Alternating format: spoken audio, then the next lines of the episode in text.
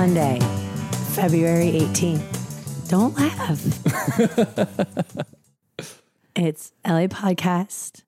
This is Alissa Walker. This is an emotional It's episode for you, it sounds like. I'm I'm I'm getting over something. Who knows what? But I'm here. It's your turn in the barrel. Uh, we yeah. all got Wait, sick. Everybody, it's this weather. Scott was laid out this past week. Mm-hmm. I will say, I know Alissa still She- showing up. She came. Yeah, that's impressive. She came and she did the the date announcement. Yeah. You couldn't even send in the date. I had other, you know, typhus. You know, just how am I supposed to handle all of the typhus? Oh, we should have speculated that you, of course, you had typhus. Okay, we've got Scott Frazier, healthier, Hayes Davenport, healthy, Picture of health. picture of health, and a big, big Newsweek. Huge. Huge. So you have suggested, Alissa, that we don't tell any stories this week because you, that would just like knock you the out for the stories are what happened to us experiencing this news this That's week. right. And mine is the same uh, sanctimony, the stuff that like makes me look good that I do every week. And uh, Scott was sick the whole time. Let's get into it. A lot of stuff. We got to put ourselves on a clock this week. There's so much. Like, you want to talk about the jail? This I think was like one of the biggest moves of the of the week. It was kind of early, um, so it sort of got washed out in later news. Uh, but reported by Maya Lau, of course, in the LA Times. Uh, the LA County supervisors, the five little kings that we've talked about in the past, uh, are they've been planning on tearing down Men's Central for a while. Yep. That has always been the discussion. What was up for debate was what they were going to build in its place.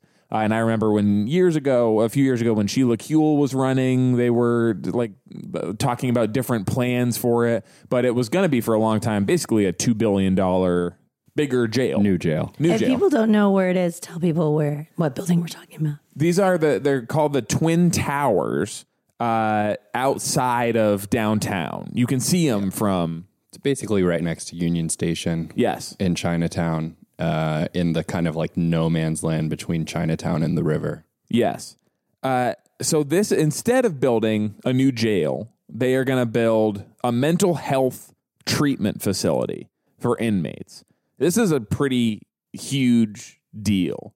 Uh, sort of a sea change in how we think about uh, correctional facilities in the city and in like California in general. And what's craziest to me is that it happened they just kind of did it. it. I mean, obviously, it's a product of a lot of advoc- advocacy from many different groups who were really upset about the new jail plans. Uh, but it's not like they teased doing this for a while. It, it, it feels like it kind of just happened. Yeah, I mean, and, and this is kind of like when you're saying the, the the reference to the supervisors being referred to as the five little kings for you know decades and decades. Uh, current supervisor Janice Hahn, her father Kenneth Hahn, was on the supervisorial board for. Uh, I think like 40 years or something like that, has the Hall of Administration named after him. Yep. They have a ton of power. Kenneth Hahn. Yeah. The Kanye sound. uh, they have a ton of power, and so that gives them the the latitude to do this kind of stuff with very little notice. But um, but generally, we don't see this abrupt of a break from an established plan, an established course of act- action. So it's very surprising. And one that's kind of better than, than what we expected it to be. A much better. And, outcome. Yeah. and is it necessary? I mean, what uh, do you know? What percentage uh, of inmates who are medically or mentally ill uh, make up the county jail system? I don't Seventy. Yeah. So, and this is the, the kind of thing where we constantly refer to in LA Men's Central Jail as the largest mental health facility in the country. Uh, and that is extremely problematic because, of course, it is not a mental health facility, uh, despite whatever uh, the best intentions of the people charged with running the facility might be the fact of the matter is it is a uh, it is a structure meant to enforce punitive and retributive justice against people who i mean 70% against people who are uh, not like possessing the capacity to really take any of the retributive actions being taken against them and, Yes. and turn it into anything positive for themselves. That said, it was a split vote. Uh, Sheila Kuehl and Hilda Solis voted against on the basis of too many beds. This new project is supposed to uh, uh, be able to fit about 4,000 inmates, which would make it more than twice as big as the biggest actual uh, mental health facility in the in the state. Nor- Right. A normal number of beds for a place like this is something like 1,500. Um, and both of them basically said, it's this is not a healthy environment for mental health patients if you're trying to fit that many people into this facility. Sure. Yeah. Um, and I would say, I mean, I think that's still an important. Those are very important voices at this time. Like the plans aren't like finalized. They've voted. I feel like on projects like this in the past Yeah. that changed dramatically. Um, so yes, that would be good if it were um, if it were a smaller facility. Yeah, I, I think that the, what's interesting to me personally about this is that we do have, uh, as, as we've discussed previously, I think you guys discussed while I was out. Um, now we have the uh, board of supervisors is four women and a single man, Mark Ridley Thomas, who is going to be termed out in two years. Um, the composition of the board has changed in a lot of dramatic ways recently in the way that they approach specifically it seems like issues of criminal justice so we were talking about um, another site up in the Antelope Valley, I believe, where there were where there was going to be um, another jail facility. Mira Loma in Right. uh, Lancaster. It was supposed to be a women's jail. That's correct. The Yeah. same day they killed that plan. Right. Uh, and Kathryn Barger, who represents up there, uh, is uh, talking about turning it into affordable housing. Yeah. So so now we're we're really I think seeing a major change of direction from from the board of supervisors. We talked about a couple weeks ago the fact that they don't have that much direct authority over uh, Sheriff Villanueva. But in terms of expenditures on jail facilities, which are then overseen by the sheriff's department, they have almost uh, unchecked authority. So it's it's interesting to see that play out. Uh, another big project uh, this week, uh, a few big projects in LA uh, ended, canceled by our mayor. The mayor's back, guys. Well, he was gone again for one because he did go to DC to testify about um, infrastructure. That's So right. he was gone. One last So hurrah. he, he was, he was, with he was here when he was here for a minute, and when he was refocused on the city, uh, the a, a bunch of council members and the mayor uh, worked together basically to do what they called their version of the Green New Deal, uh, and to cancel three natural gas uh, plants uh, like uh, uh, like across LA County uh, that the Department of Water and Power was hoping to revive. Uh, they they shit canned the, Right. the the plans as part of the effort to become carbon neutral by 2050. Um, the there are ones in El Segundo. Where are the other ones? There's a scattergood plant in El Segundo, the Harbor Station uh, in Long Beach, uh, and the Haynes uh, Steam Plant east of Long Beach. What does this mean?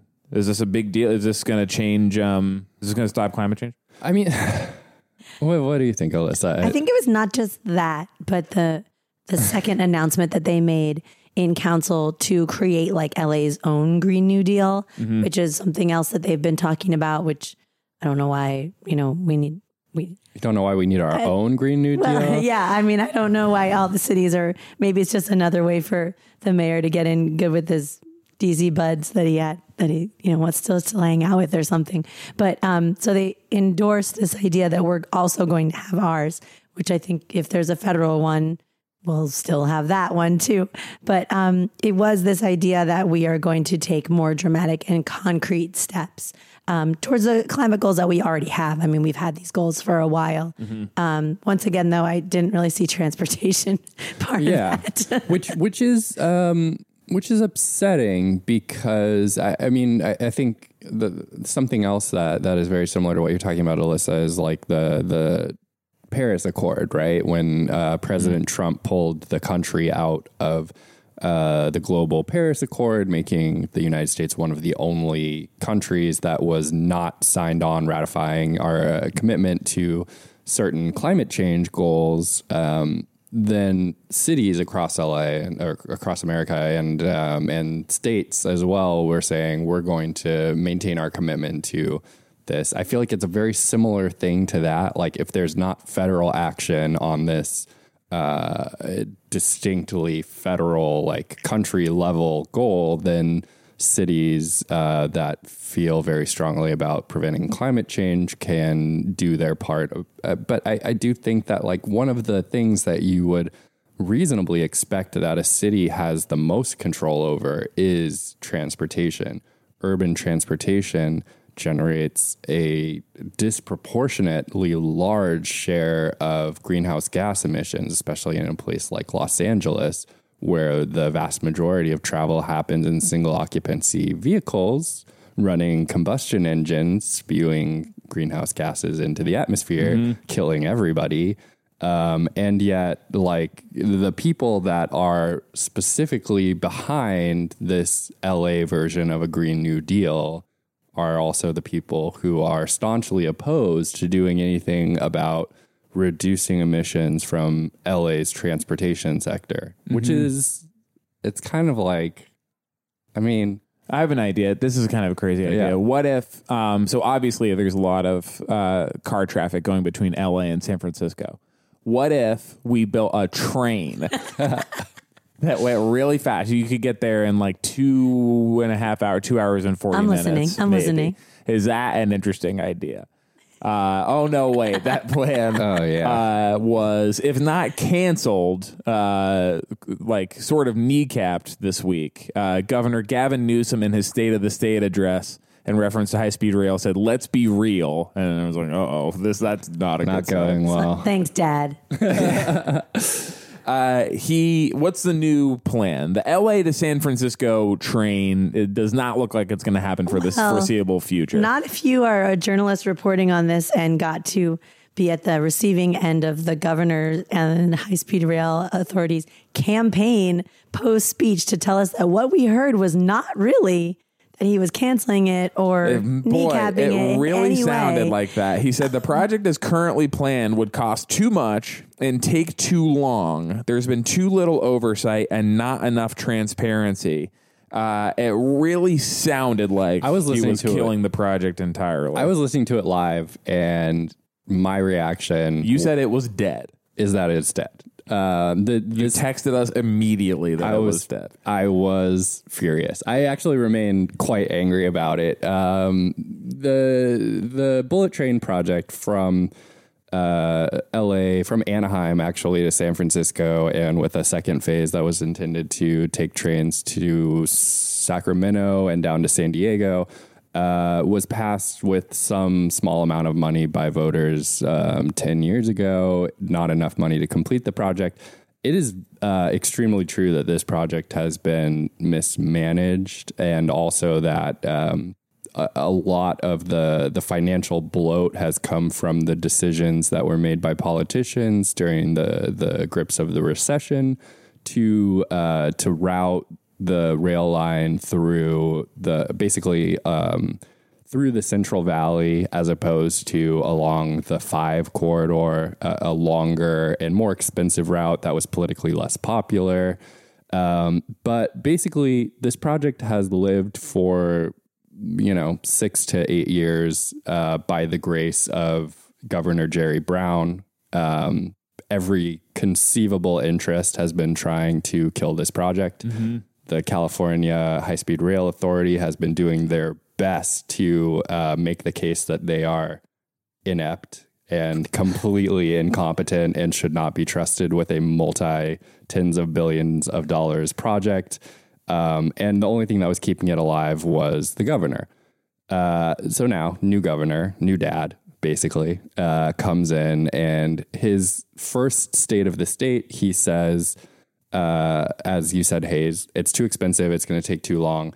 But m- even more than that, he said we need to focus on um, the Merced to Bakersfield. A lot of jokesters chiming in on that one. Oh, like a train between the major like metropolitan areas of Merced and and, and Bakersfield. Right. A lot I- of people yucking it up.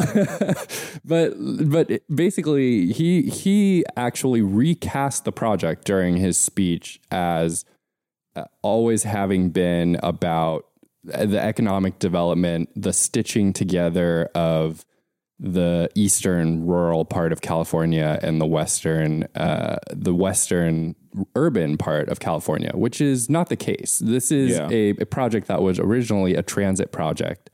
Uh, it was it, something where reasonably Californians could have expected that the most effective use of money would have been to build high speed rail between San Diego and Los Angeles, where uh, it's the second uh, busiest train corridor outside of the Northeast corridor between DC and Boston. Uh, but what we got instead was a statewide plan. Everybody in the state's paying money. That seems reasonable. And and now it's like, well, what we always really wanted to do was reinvigorate the Central Valley, which was like such an afterthought in the original plan. And the Or only not even an afterthought, but a reason that it got approved, maybe, but because they were trying to pander to all these Right, right. communities. yeah, and and so I, I was I was very disappointed in that. I, I was disappointed. I do want to say a lot of people live there. It's not like the total Well, backwater yeah, I the that it two was made out to be. I was really d- dis- disturbed, also angry when I thought it was, you know, um, You're not my canc- real dad, is what. But then, you know, sentiment. from what they've told us now, that's not what he meant, even though he literally said there's no path forward or whatever. You got Um, some angry. I mean, people in my thread, when I was trying to explain what was going on, were telling me horrible things about low income people in the Central Valley and also about how stupid we are about climate change. And at the same time, both of those things were kind of like clashing in my mentions. And I was like, well, but I think like the first thing is yes, a lot of people do live there and need to be able to go places, and that's great. Um, and since we are building it already, it's not like we're gonna stop building We're it. not. And Yeah, that's most of the way. This also wasn't a new idea. This is, was talked about in the California State Legislature last year multiple times. And basically, the plan that he said in his State of the Union that made it sound like it was some like big policy proposal Right. was the plan that had already been voted on by everyone in the legislature. So it's like, yes, we knew we were going to finish that and then like fix the problem of going forward. And of course, we're not going to not finish it because if you look at the segment from Merced to San Francisco, it's practically done, or it could be an operational like transit system once that part gets finished. You could travel from Bakersfield to Merced and then either use the same train just going slower to get to San Francisco Yeah. once they electrify, um, finish elect- the electrification of Caltrain, which is the segment between San Jose and San Francisco. So many like East Coast people were like, "Why are you building that train there? Well, who's doing this? Like you got?" And I was like, "It's been happening for years." East Coast accent? It was like, thanks for paying attention finally to what we've been doing for literally years in this state. And it honestly makes sense because they can't build. One of the things that made the the final version of the train a lot slower than the initial one is they weren't going to build like elevated tracks through San Francisco because people lost their shit about the idea Yeah. of those tracks casting shadows on their cucumbers or can't whatever. stand, uh, can't stand the shadows. So just use the train. I mean, the, ra- the the track that's already there. Whatever. Just use that. It would. It's not going to be dramatically uh, different in terms of travel time. Uh, it would be annoying to have to switch trains. you might not even have to do that. That- and, I, yes. and I think I think what I inter- interviewed a few people because I wanted to write a story being like, great, let's stop fighting, let's stop rehashing this stuff. What do we do now? And I love the idea of breaking the project up into these six regional, Yep. you know, goals and having the cities around there trying to figure out the best way to do it. The Right. hardest part is going to be getting from Bakersfield to you know the San Fernando Valley because Yes. it's a geological conundrum. That's like the greatest Yes. engineering feat that we are ever going We'll to have to accomplish. park and ride to And Bakersfield Don't you throw, use don't throw your Elon Musk mentions in my timeline either, because that was the other thing I had. If you had only listened to Elon Musk, he's tunneling faster than everybody else. But I did hear one really good proposal, which is very relevant to LA specifically. Um, I talked to um, Ethan Elkind, who's a great like transportation scholar and rail expert. And he said we should get the high speed rail portion between LA and San Diego built with a stop in Anaheim where the station already is built. It's there. Um, and just one stop in Anaheim, get that finished, show how great of a project that can be. Both both ends are preparing for it. How long would that trip be? Trip take Like- it would be super like fast. half an hour. That's a really I mean, short that leg. Would, that could change a lot of people's lives and Sure. also show the economic viability of the project and have really good ridership numbers. So I like his idea of breaking up into segments and figuring out what works. And of course, we'll probably have to vote on that again. yeah, I, I, I do agree that we should focus on the the LA to San. If we're, I, I understand what you guys are saying, but basically this this amounts to blowing up the project as it has been worked on for the past ten years. If we're doing that, um, we uh, being Southern California, where uh, you know, like the majority of Californians live, and also where uh, the greatest part of the demand that would not be met by the existing plans is, then we, we should definitely look at ways that we could fund via cap and trade or whatever other means uh, the LA to San Diego portion of this. I do want to say like the the the part of the speech as I heard it uh, when I was listening to it live. I haven't revisited it since then um, that stuck out to me the most was I think that Gavin Newsom personally does not think that the project is a worthwhile political endeavor. It doesn't seem like he thinks it's something that is worth staking political capital on.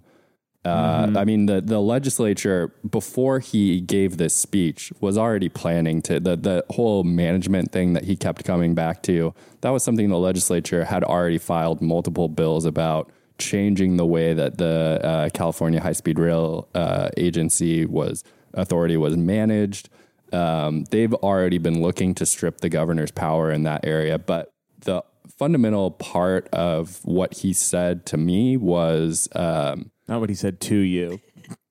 to what me, he said spoke to me from your perspective. to me like as my dad, as my dad. to me the the the core the core message was when he was talking about if we cancel this he said i want to talk to the people that are saying we should cancel this project if we do that then we send billions of dollars back to donald trump and i'm not okay with that that was essentially the only reason that he gave why the project should continue Right. so that to me says he doesn't think that it's really a good project. It's if anything something that we don't want to give Yeah. give money back to And Trump. that, yeah, I mean, he could have said, new, go- I mean, we know transportation is not a priority for this governor.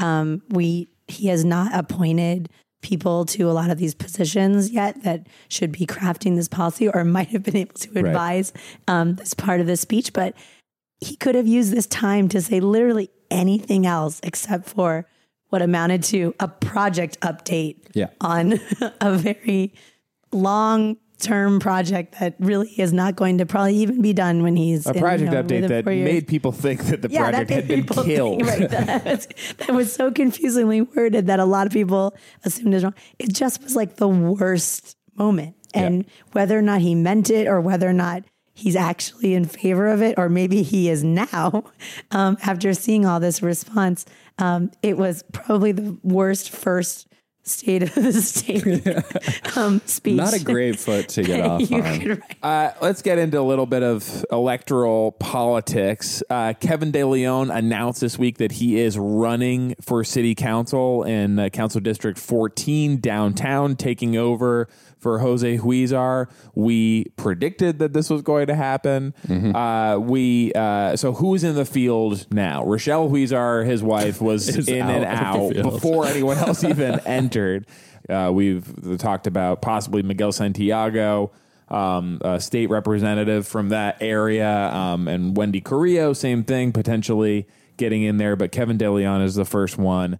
I've heard people say, you know, he did pretty well against Dianne Feinstein, but he lost to her in this district. And to that, I say he's not running against Dianne Feinstein in this election. She's really famous, like like more famous than he is basically anywhere in the state, probably in his own uh, district, which was um, just a little north of downtown. Uh, so I think like he should probably he gained a like a huge profile boost from his Senate run. And also, it's LA. I mean, Yeah. he's been here.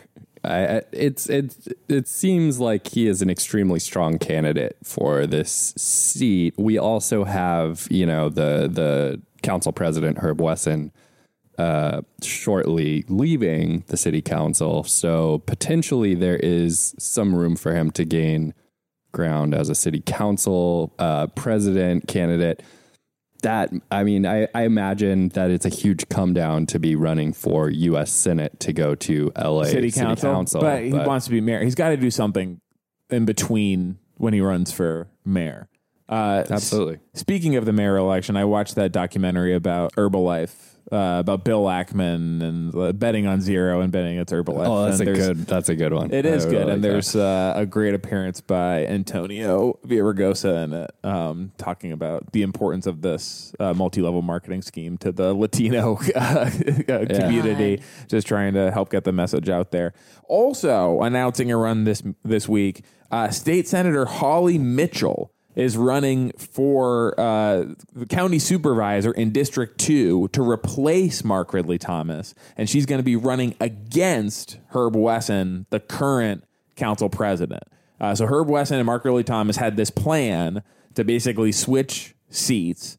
Uh, but now Holly so Mitchell. annoying when right? when voters and, and candidates get in the way of those plans like that. She's throwing a wrench in the gears. Uh, who is who is Holly Mitchell? Uh, Holly Mitchell is a prominent member of California's uh, legislative Black Caucus. She is. Uh, she's been in the uh, Senate for a couple a couple of terms, and then before that, she was in the Assembly.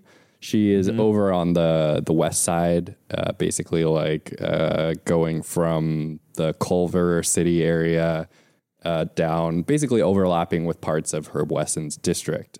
Um, but yeah, she's been a prominent figure, particularly with the the Me Too. Uh, I can't remember what the Sacramento brand of the Me Too movement Yeah. was, but basically, when sexual harassment became a pro- uh, prominent issue in Sacramento, Holly Mitchell was one of the leading voices, along with Laura Friedman and, uh, of course, Cristina Garcia. who she cleared. Holly Mitchell uh, played a big part. Right. We used to talk about Cristina Garcia almost every episode. She has really laid low uh, in the in the past year. Uh, but Holly Mitchell basically came out and said she, you know, she apologized and it's okay. And so for that reason, Cristina Garcia basically was able to stay uh, in the in the state house. Right. So, uh, so as far as her impact in this race, as we've talked about, we have Herb Wesson, we have Jan Perry. Uh, no love lost between the two of them. Holly Mitchell is coming in with a uh, a considerable deal of legislative experience, um, and we now have three.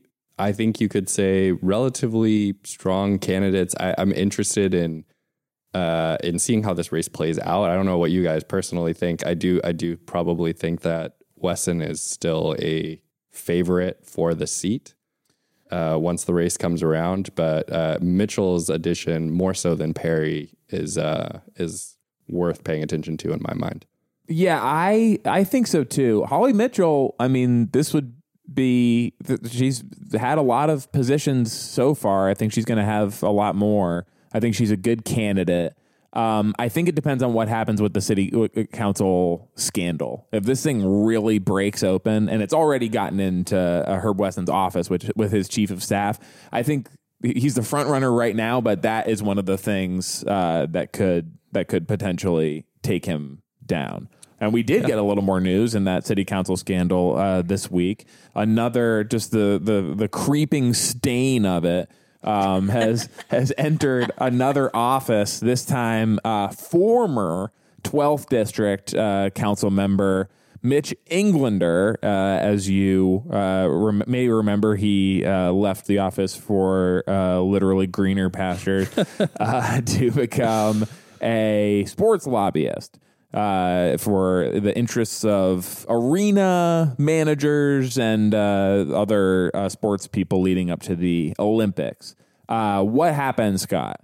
I, so basically, now we are seeing uh, LA Times journalists, particularly Emily Alpert Reyes and David Zahniser, who cover the the City Hall beat, start to uh, dive into the what they call behested. Uh, I mean, I guess what are known as behested donations, um, which are made basically to causes that are favored by particular elected officials. Yeah uh, by wealthy individuals, corporations, donors, things of that nature.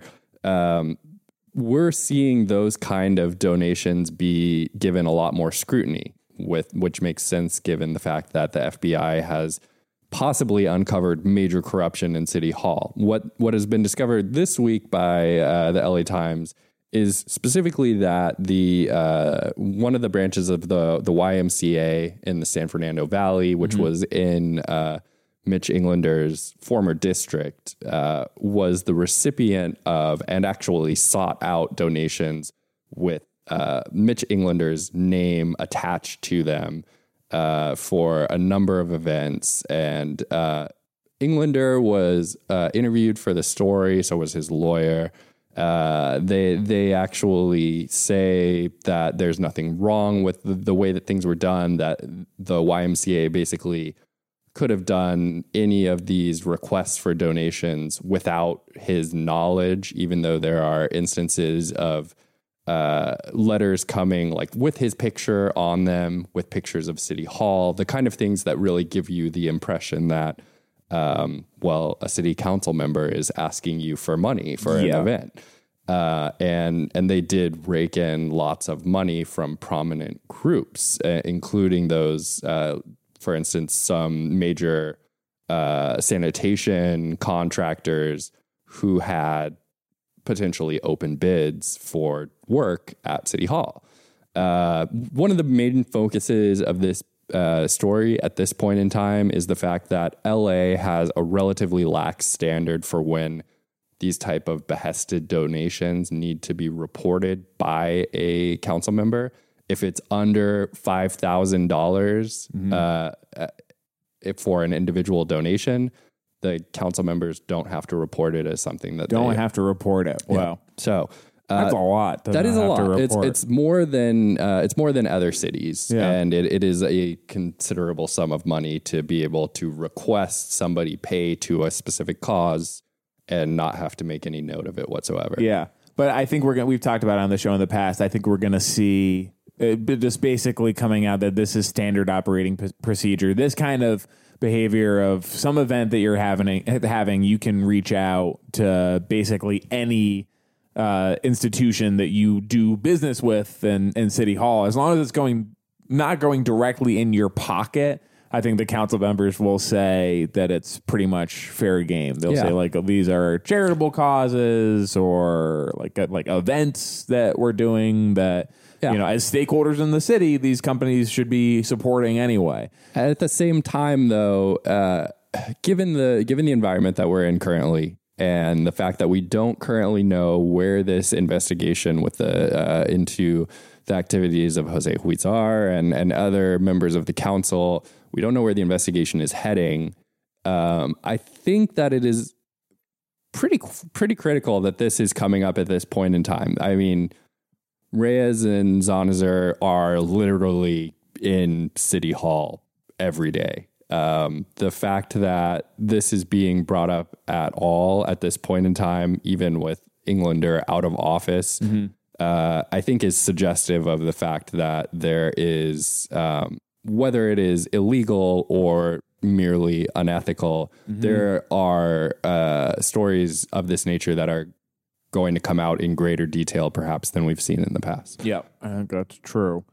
Um, this was uh, kind of an interesting story. Uh, I, I, saw a headline the other day uh, in the LA Times, like two weeks ago at this point, um, about how uh, a leader, the, the, board chairman and a major fundraiser of the Gay Men's Chorus, uh, was was leaving under accusations of misconduct.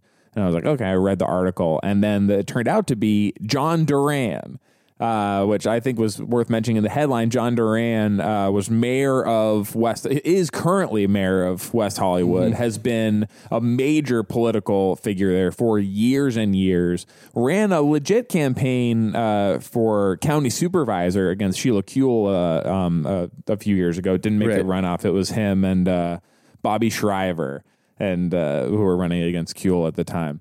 Um, I I remember I was living in that district at the time and voted for him. I'm not really sure what. I think I just listened to an interview with him that I liked.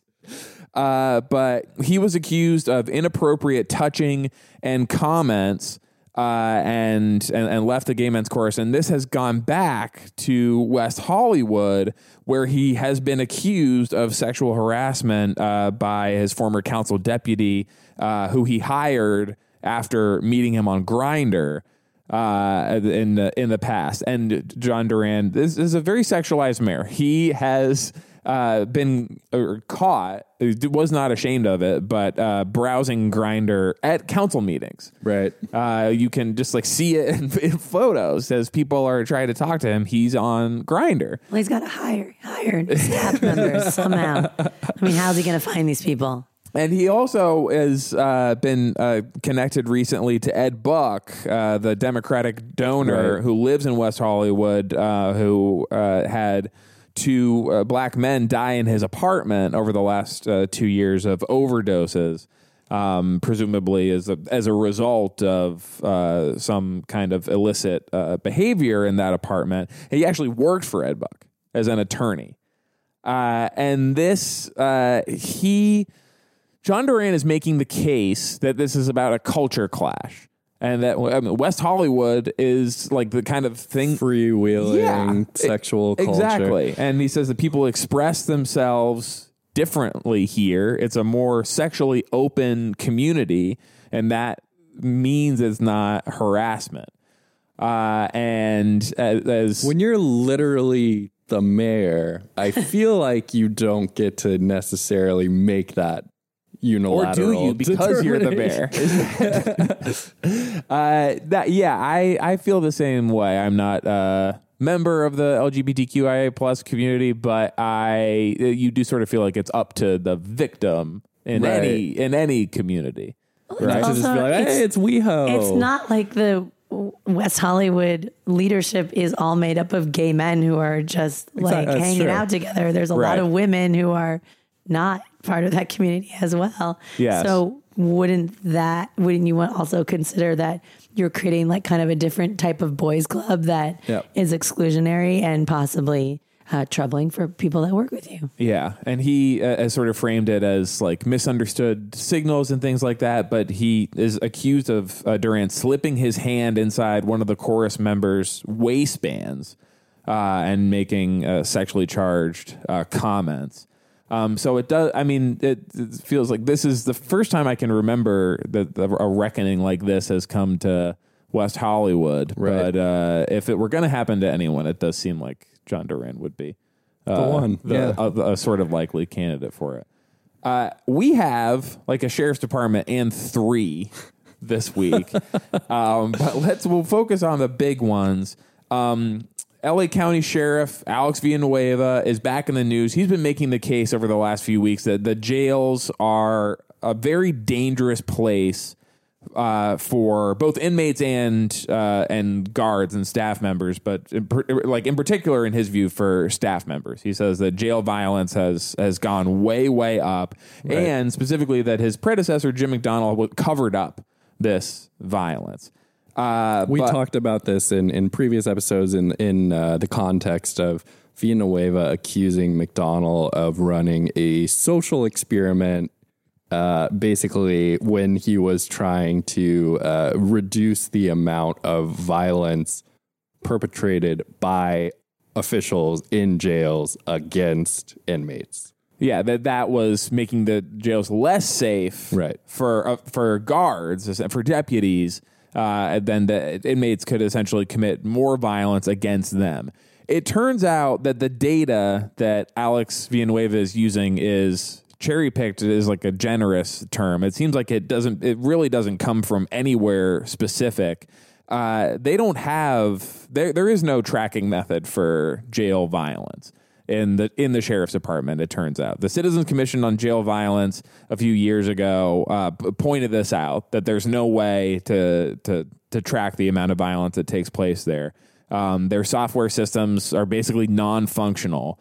Uh, they either don't count assaults or count them twice.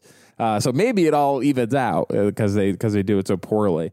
Uh, but in general, it doesn't seem like the numbers he is using are correct, and that uh, the, it's really coming from anywhere except his personal vendetta against Jim McDonnell, which seems to be driving pretty much everything that he's he's done so far.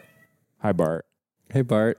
I- And I have to say now, this is my cat Bart. He was the one uh, that uh, convinced me to endorse Alex Villanueva with the, at the time. So I'm so glad you're here, Bart. I really think that was a bad decision, uh, and I, I disavow it. What do you think, Bart? you know, People are gonna think that was you, Alissa. That's, that's that sounds like Clearing your my voice. throat. I, I, I think it's it's uh, it's actually unusual to see uh, any public official, you know, the, the the sheriff being the head of the largest uh, police force in L.A. County, also being the the uh, overseer of our jail facilities. It's unusual to see any elected official rebuked in this way, not in an editorial by the Times, but actually just in in a, in, in a journalistic article, uh, again by uh, Maya Lau. In this case, the the way that the the numbers are discussed, it does seem like this is the kind of thing that there is no reasonable way that the sheriff should have been able to make these kind of claims without a better basis for what he was trying to say. The way that it is uh, currently framed, it does seem like there's not really anything besides the personal vendetta, as you called it, that, uh, Hayes, that really is causing him to try to undo all of the all, all of his predecessors' uh, goals, which is Yep. not a good way to run a jail system or any public organization, but especially not one that uh, so many people's lives are wrapped up in. Yeah, absolutely. Uh, more news in the sheriff's department. We've talked about former Sheriff Lee Baca many times, uh, has been convicted seemingly over and over again uh, for conspiracy, for uh, hiding informants uh, from FBI agents, of all kinds of malfeasance. Uh, he was uh, fir- first trial was a mistrial. Second trial, he was convicted. Uh, then he appealed, and the appeal this week did not go his way. Right. Uh, he was he was sentenced to three years in prison out of the appeal. So it seems like he could actually be going to jail, or is he going to file uh, an, uh, like a, another appeal to the Ninth Circuit, yeah, or is this going to go to the Supreme Court? Based on this trial, I can't imagine it's ever going to end. Uh, and I, I, this is not that. It doesn't seem to me like the kind of case that the Supreme Court would have any I interest don't think so in either. hearing. and the Ninth Um, Circuit might just say enough is enough. Yeah, it. it uh, I, I'm not really sure. It does seem like he's running out of uh, options besides to go to jail. Yeah. Uh, that's that's pretty much where it seems like it's headed. Yeah. Uh, 21 uh, people associated with the sheriff's department now in total were convicted of uh, crimes associated with this FBI investigation, including our guest friend of the show, uh, James Sexton, who is now uh, out of prison and, and, and walking free. Uh, okay. How much time do we have left? About 14 minutes. Perfect. That's all the time we need uh, to, to endorse our individual picks uh, for District 5 of LAUSD. Scott, you listened to our episode last week. You passed the Enough to the catch test. the shade that was thrown my direction. uh, you uh, you acknowledged that you were listening like at like 8 a.m. You like woke. Well, no, I know you was woke up at like to- five, so you were act- you had actually been up for a while before you decided to start listening. Um, you heard our interview with Kyle Stokes from Yeah. KPCC. Uh, where we talked about this election. You heard about uh, the the front runners, Jackie Goldberg, who is seen as representing uh, the the teachers union, is the pick of the teachers union. Was actually a LAUSD board member uh, in the past. Uh, Heather Repenning, uh, who came out of the Public Works Department, has, has worked uh, for the mayor in the past, got the endorsement of the mayor and endorsements of many other uh, officials around the city, uh, and has gotten most of her money from another union, uh, the SEIU. and so out of that conversation, who wants to go first with their uh, with their pick for Well, this, this race? is your guys' vote, not mine. I don't get to vote, so yeah, but I don't. I don't I'm think just that I'm just saying maybe I should. you. I'm not being I'm not being absolved. I am a person who You has do have to children. give a- but a- I I want to moderate a discussion between you guys. Is what I'm saying. Okay. So, uh, what I want to start with is like what what is the actual role of of somebody who sits on the LAUSD board of Yes, education? I think that's a great, that's absolutely a conversation worth having. I, I really I- so I, I want to talk about it because uh, the LA Times came out with their endorsement. Uh, they endorsed Cynthia Gonzalez, um, and Who is someone, by the way, I admit we had not even talked we about talk in the episode them, with yeah. Kyle Stokes, and this was seen as like a pretty surprising endorsement Yeah, they- they in what was that- considered a basically a two horse race. Right. They admitted that they were backing a dark horse candidate. The Times editorial board was basically saying that their reason for doing that was that they wanted somebody who was non-ideological. They talked about the the context that we've brought up several times They, on they this didn't show. say she was non-ideological. Uh, they, they they said that she was basically said that she was not an extremist. They said that she was not an ideologue. So Okay, that, that, there is there's a nuance there. You're Yes. right. Uh, so, but but the the context for that is, as we've discussed many times on this show, that there is a divide between pro charter and pro union that is fairly Manichaean in its structure. There is a binary Yes. heft to what happens on the LAUSD board, and the the Times was saying that that is not ultimately beneficial to the students. They actually, I think, in the in the editorial, they said that what they want to see is somebody who is going to help the superintendent achieve the goals of bringing some sort of substantive reform to the district. right. Is that what you think the the role? uh, Uh, the, I'm interested in hearing what you think the role of. of- Well, uh, Kyle Stokes uh, kind of brought us down to earth on this because we have definitely framed the school board in the past as being uh, fully factionalized at this Right. point. That they're just these two wings. But Kyle talked about how Monica Garcia voted for a charter school moratorium Yeah. uh, just about a week and a half ago. Right. That's pretty crazy for someone who is as strongly associated with the charter movement as anyone in the city, basically. Um, and he said that the board with like uh, maybe one or two exceptions is like a little more nuanced uh, than just being split down the middle and of course someone uh, from the union wing uh, voted for austin Beutner who is now demonized as just being a, a like a, a puppet of charter schools uh, Right. in uh, richard Vladovic. so i think th- it is an interesting question are you on this board just a vote uh, for one cause or another or is it a position from which you can really get stuff done and have a more like nuanced perspective and bring uh, bring real change to this institution that needs a, a huge amount of it uh, I think that is a question worth asking. What what they said about um well here you go first and say who your um who your pick is and I'll say why I'm not picking that person. Uh, so, so my endorsement in this race, uh, district seat f- uh, five, would be. I, I think I am going to go with Jackie Goldberg, and um, I don't think that she's a perfect choice. As you've discussed, uh, you you saw her at a. I don't think I've talked about it on the show. you have. Okay. Yeah, you actually you were at a like homeless. Oh yes, service- I did talk about it. Yeah, and and was and she was was my LA story. present. Uh, Jackie Goldberg was present, basically saying that homeless housing shouldn't be built at a specific site in Echo Park. Uh, I think that's troubling. I think that's legitimately troubling. Um, I again, I come back to this notion of like, what is what is actually the job of sitting on the LAUSD Board of Education? Uh, and you can't discount the fact that a, a, significant number of LAUSD students are homeless or on or the, at risk, yeah, at risk of uh, falling into homelessness.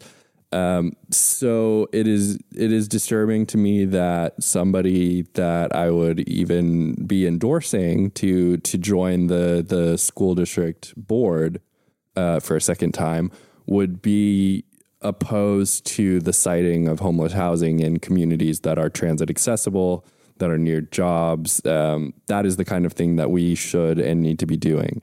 That being said, I, I think that the nuance that that you discussed with with Kyle Stokes, um, some of the like variety that exists on the board currently mm-hmm. has been more or less forced into existence by public support, popular support That's for true. the strike that yes. we just had, uh, making a lot of more aggressive uh, pushes for diversification of school typology, of more charters in the district, sort of untenable. Uh, mm-hmm. Uh, I think even if you take uh, even if you take it to be true that popular support for the teachers union was not necessarily uh, about the pro or anti charter question, which I think is is probably true. Yep. It does kind of make the aggressive push the push that we saw from uh, the Broads and um, you know Reed Hastings and, and and people like that earlier this decade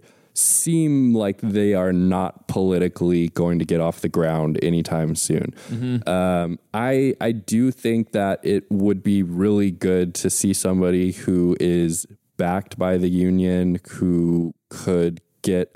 I, honestly, I have to say I'm fully bought into the vision of LAUSD that yep. we've been presented with by teachers. Um, and that more than anything is what I would like to see come to fruition. So that that would be my pick. Uh, I totally understand that. Uh, as as as you mentioned, uh, the my thing with Jackie Goldberg not supporting uh, supportive housing in her district. To me, the thing that makes me most wary about it is I saw it as a purely political move. She was brought there by an influential organization uh, that is is going to work to get out votes for her. It was a transactional appearance, right? In my opinion, I don't see any any other. I, I, know, I know that's why Maria uh, Elena Durazo showed up for it as well. They right. were they were brought out there. I'm sure lots of other candidates would do the same if if offered uh, help in the election by uh, an organization like El Centro. But she did it, and that's discouraging for me. The LA Times called her too ideological. I don't think that's a move that's like ideological enough. I want someone yeah. who is not going to do something as I think damaging as as fighting uh, homeless housing in an area like Echo Park where it should go on Sunset, where that has perfect transit accessibility, uh, that doesn't rep- like take away on a city parking lot that uh, where the basketball court that is currently on it is going to be replaced. It's not going to take any uses. Yeah. I think that's a great project. I agree, and I think a politician uh, going to uh, to fight a project like that is not uh, excusable to me. I totally agree with you about um, an LAU, a, a, a, a UTLA candidate. Um, Heather Repenning, I appreciate that she uh, supported the strike. She was red for red. She was out there all day, every day. Right. Uh, it would have been very easy for her to tack the other way yep. and try and get charter money, but they didn't endorse her. Who knows what would happen in the in the runoff once uh, once it's down to two people? Right. Um, I think Alissa has mentioned in the past that uh, parents are not well represented on this board. There aren't any right now. Uh, she would be the first uh, to currently be on the board. I think that is important. Uh, I also think some I, I I think representation is an issue on this board, uh, and especially in this seat. This is supposed to be a Latino seat. It was drawn that way. Yep. Uh, the last representative was Latino and Ref Rodriguez, but he he was from the northern section of the district. Uh, he, he, neither Jackie Goldberg nor him nor Heather Repenning are from the much bigger gateway cities section. Uh, and I think someone who knows that area intimately. I mean, the reality is that most people that live up in this part of the city have no association with the gateway cities whatsoever. It's true. And I, I was actually really happy to hear you guys uh, take this on in your interview with Kyle Stokes because it's something that I've been uh, talking a lot with people about recently. Uh, the way that districts are gerrymandered in LA is is extremely troubling. I, if we actually look at a, a, a map of District Five in the the school district, it is uh, it's egregious. You, you know, there there, Yeah. there are like sections of it that are just uh, you know a couple hundred feet across as it cuts through East LA, basically just so you can tack a very large, geographically less dense part of LA City with the smaller, much denser parts of the gateway cities Yes. uh, that happen to be part of LAUSD and whose families have no uh, no ability to actually vote on the way that they are represented in LA, like the the LA charter that governs how the board of education is drawn up, Yep. how uh, representatives are chosen, when they're chosen. Nobody who lives outside of LA has the ability to vote on that. They do have the ability to vote on their representatives for this particular seat, but it's uh, it is very. It seems extremely discriminatory. And I think that part of District 5 is really where it's going down right now and where the reform really needs to happen. We definitely have um, some not great schools up in the northern part of the district, but some huge percentage of LAUSD, I think like 15, 20% are English language learners. And our English language learners in LA underperform English language learners in every other part of the state. We are absolutely failing this giant population in this city. Uh, so I think someone that represents that community is important to have on the board, and especially from this seat. I really, God knows that I'm not going by an LA Times endorsement in any decision that I make. I think some of them in the past have been very flimsy. I like Cynthia Gonzalez. Uh, she's a principal. She is a parent. Uh, she's a principal at a pilot school, uh, but it is that it's an LAUSD school with UTLA uh, teachers. Uh, I read an interview she did with Speak Up, which is basically you know like United Parents uh, charter advocacy uh, organization. Uh, but she talked about the problems facing the district in a really smart way. Her daughter uh, is at a middle school in the magnet program uh, for like gifted students. But she talks about that. and, You know, she loves she loves the school. She loves how she talks about how the, great the staff is with the kids, how much they respect everybody. But then how much the magnet program has hurt the regular uh, campus at this at this middle school. How you take the gifted kids out. Uh, how the parents are more knowledgeable and they can get their kids into these programs uh, and you and then what these schools are left with are special education students and English learners. And she talks about schools. They mentioned this in the, in the LA Times uh, endorsement that are eighty percent uh, either special education or non uh, English uh, speak or, or, or English learning, which means that they have basically no chance of meeting graduation goals. Yeah. Uh, and she talks about char- charters as being a part of this same problem, pulling kids out of out of schools, leaving schools that are essentially doomed to fail. Uh, I think you know I'm sure Jackie Goldberg talks about these same things, but this is a very clear eyed analysis of the school where her daughter goes. Yeah. Uh, as being not really a sustainable solution in this uh, in this city. Uh, I think I appreciate. I, I think Heather Repenning is really smart. I think there's a very good chance that she would do a good job. I don't love the idea of someone coming from outside education uh, for for a job like That's fair. this, and Yeah. I think it's like being a parent is obviously being very involved in education. Uh, but I think if there are alternatives who who have been steeped in this for a really long time, uh, I think those are better candidates. Uh, she's from the area. She went to LAUSD. She's from uh, grew up in Huntington Park and I think lives in Cudahy now. Um, I think that is who I'm going to vote for. I like Graciela Ortiz too, but I, she really kind of left herself open for that charter endorsement uh, when it was still kind of up in the air uh, in a way that I thought uh, that sort of turned me off uh, Right. a little bit. I think she's smart. I, I, I think she would also probably do a good job. But I think I am uh, going to vote for Cynthia Gonzalez, who won, Alissa. Who do you think is going to win? Because I, I, I think that's another thing to think about is Yeah. it's is it a possibility where you might need to throw in a protest vote to get this person who is probably going to win not to win? Do you feel that strongly? Well, and it was kind of fun. I had um, DSE, DSA people who uh, are probably listening to this and know who they are uh, come after me and say like, "Well, if you don't vote for Jackie Goldberg, you're basically voting for Heather Right, Repenning. right. You're basically throwing away your vote," which I thought uh, from uh, like leftists is uh, is pretty funny.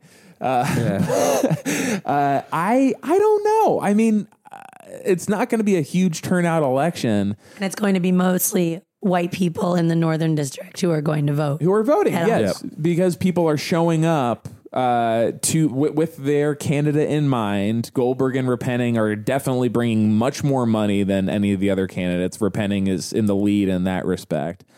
Uh, yeah, I mean, but then I mean, there's a it's a runoff coming out of this. I can choose between the two of them later uh, if if that's inevitable. Uh, and I might as well now vote for the candidate who I think I, I would actually like to see win. Yeah, Does that make sense? it does. Um, oh, so who won, Alissa? Who, who, who in your debates? Yeah, you're This was an amazing debate, guys. I just want to say. Um, I mean, I, I think it's a really tough decision, and I think it's exactly what you're saying is right. Since it will probably be a runoff between the two white women um, who have the front runners. um, uh, yeah, I would. Silver Lake. I would love to see someone like Cynthia become one of the two choices um, and really give the families a choice when the when the runoff uh, when the second election another election um, has to happen. And I do I do agree representation is super important in this district. Um, and also making sure that it's apparent. I think that's a version of representation that is Yeah. really, really, really important. And um, as someone who is going through these same challenges right now, trying to figure out how do we make our neighborhood school the best school it can possibly be and be a part of it and make sure it addresses all those um, challenges. I would love to put somebody in there that has been a principal and a teacher and a parent and done all those things. Um, and that's the only candidate um, that you're saying uh, has, who has done all of those things. There may be other candidates There may who be are other a little farther right. down. Of course. I mean, I'm not saying she's the only one, but, The the- list, but she's but- the one in the one we've discussed um, today. And it's funny, we yeah, we did not talk about her at all with At with all. Kyle, and maybe he agrees that she's probably too um, far down the list as far as fundraising and money. won't hurt. That's a pretty big one. Yeah, that's great. It's great to see. So Uh, anything? Oh, the Apple Pan sold. Little, just a little uh, capper on this episode. Uh, we speculated that the Apple Pan might be uh, be turned into like a surplus office space for Google. that's moving in uh, to the West Side Pavilion across the street, but no, uh, it was sold. Uh, it was sold to Irving Azoff, uh, the major developer and uh, well, he was involved Forum in guy. Yeah, the forum guy. Yeah, exactly. um, and he has pledged to not not to touch it, Oh, to keep it exactly the same. I'm sure he's never broken a promise. Seems like a trustworthy guy. Uh, yeah, I mean it's it's prime real estate, and it definitely doesn't make as much money as it as it could, even with the amount of seating that it has. I've walked away from it many times. I do love because the that we have the, the Apple Pan and the Google Plex next to Yeah. each other now. Do you know? what- Here's what I bet is going to happen. Original Apple Pan will stay there. I bet we get uh, another an, an additional Apple Pan. Inside the Google facility. uh, either yes, as, as- as part of like the West Side Pavilion, or um, oh yeah, maybe that's how he'll, he'll keep his promise. He won't touch the Apple Pan, but it'll just be like a museum yeah. piece. Well, they have like at the at the Google like facilities in like Playa Vista, they have like full restaurants inside of them that you can't go to. yeah, So I could see they just like create a different one, Mm-hmm. and it's like has a wall of glass in front of the other one. I'm normally opposed to that, but I feel like it's, you know, kind of exactly what the nice people of Rancho Park deserve. So, Uh, thank you for listening to LA Podcast. Thank you so much, Alissa, for Gotta Get Out. We will be back next week. Goodbye.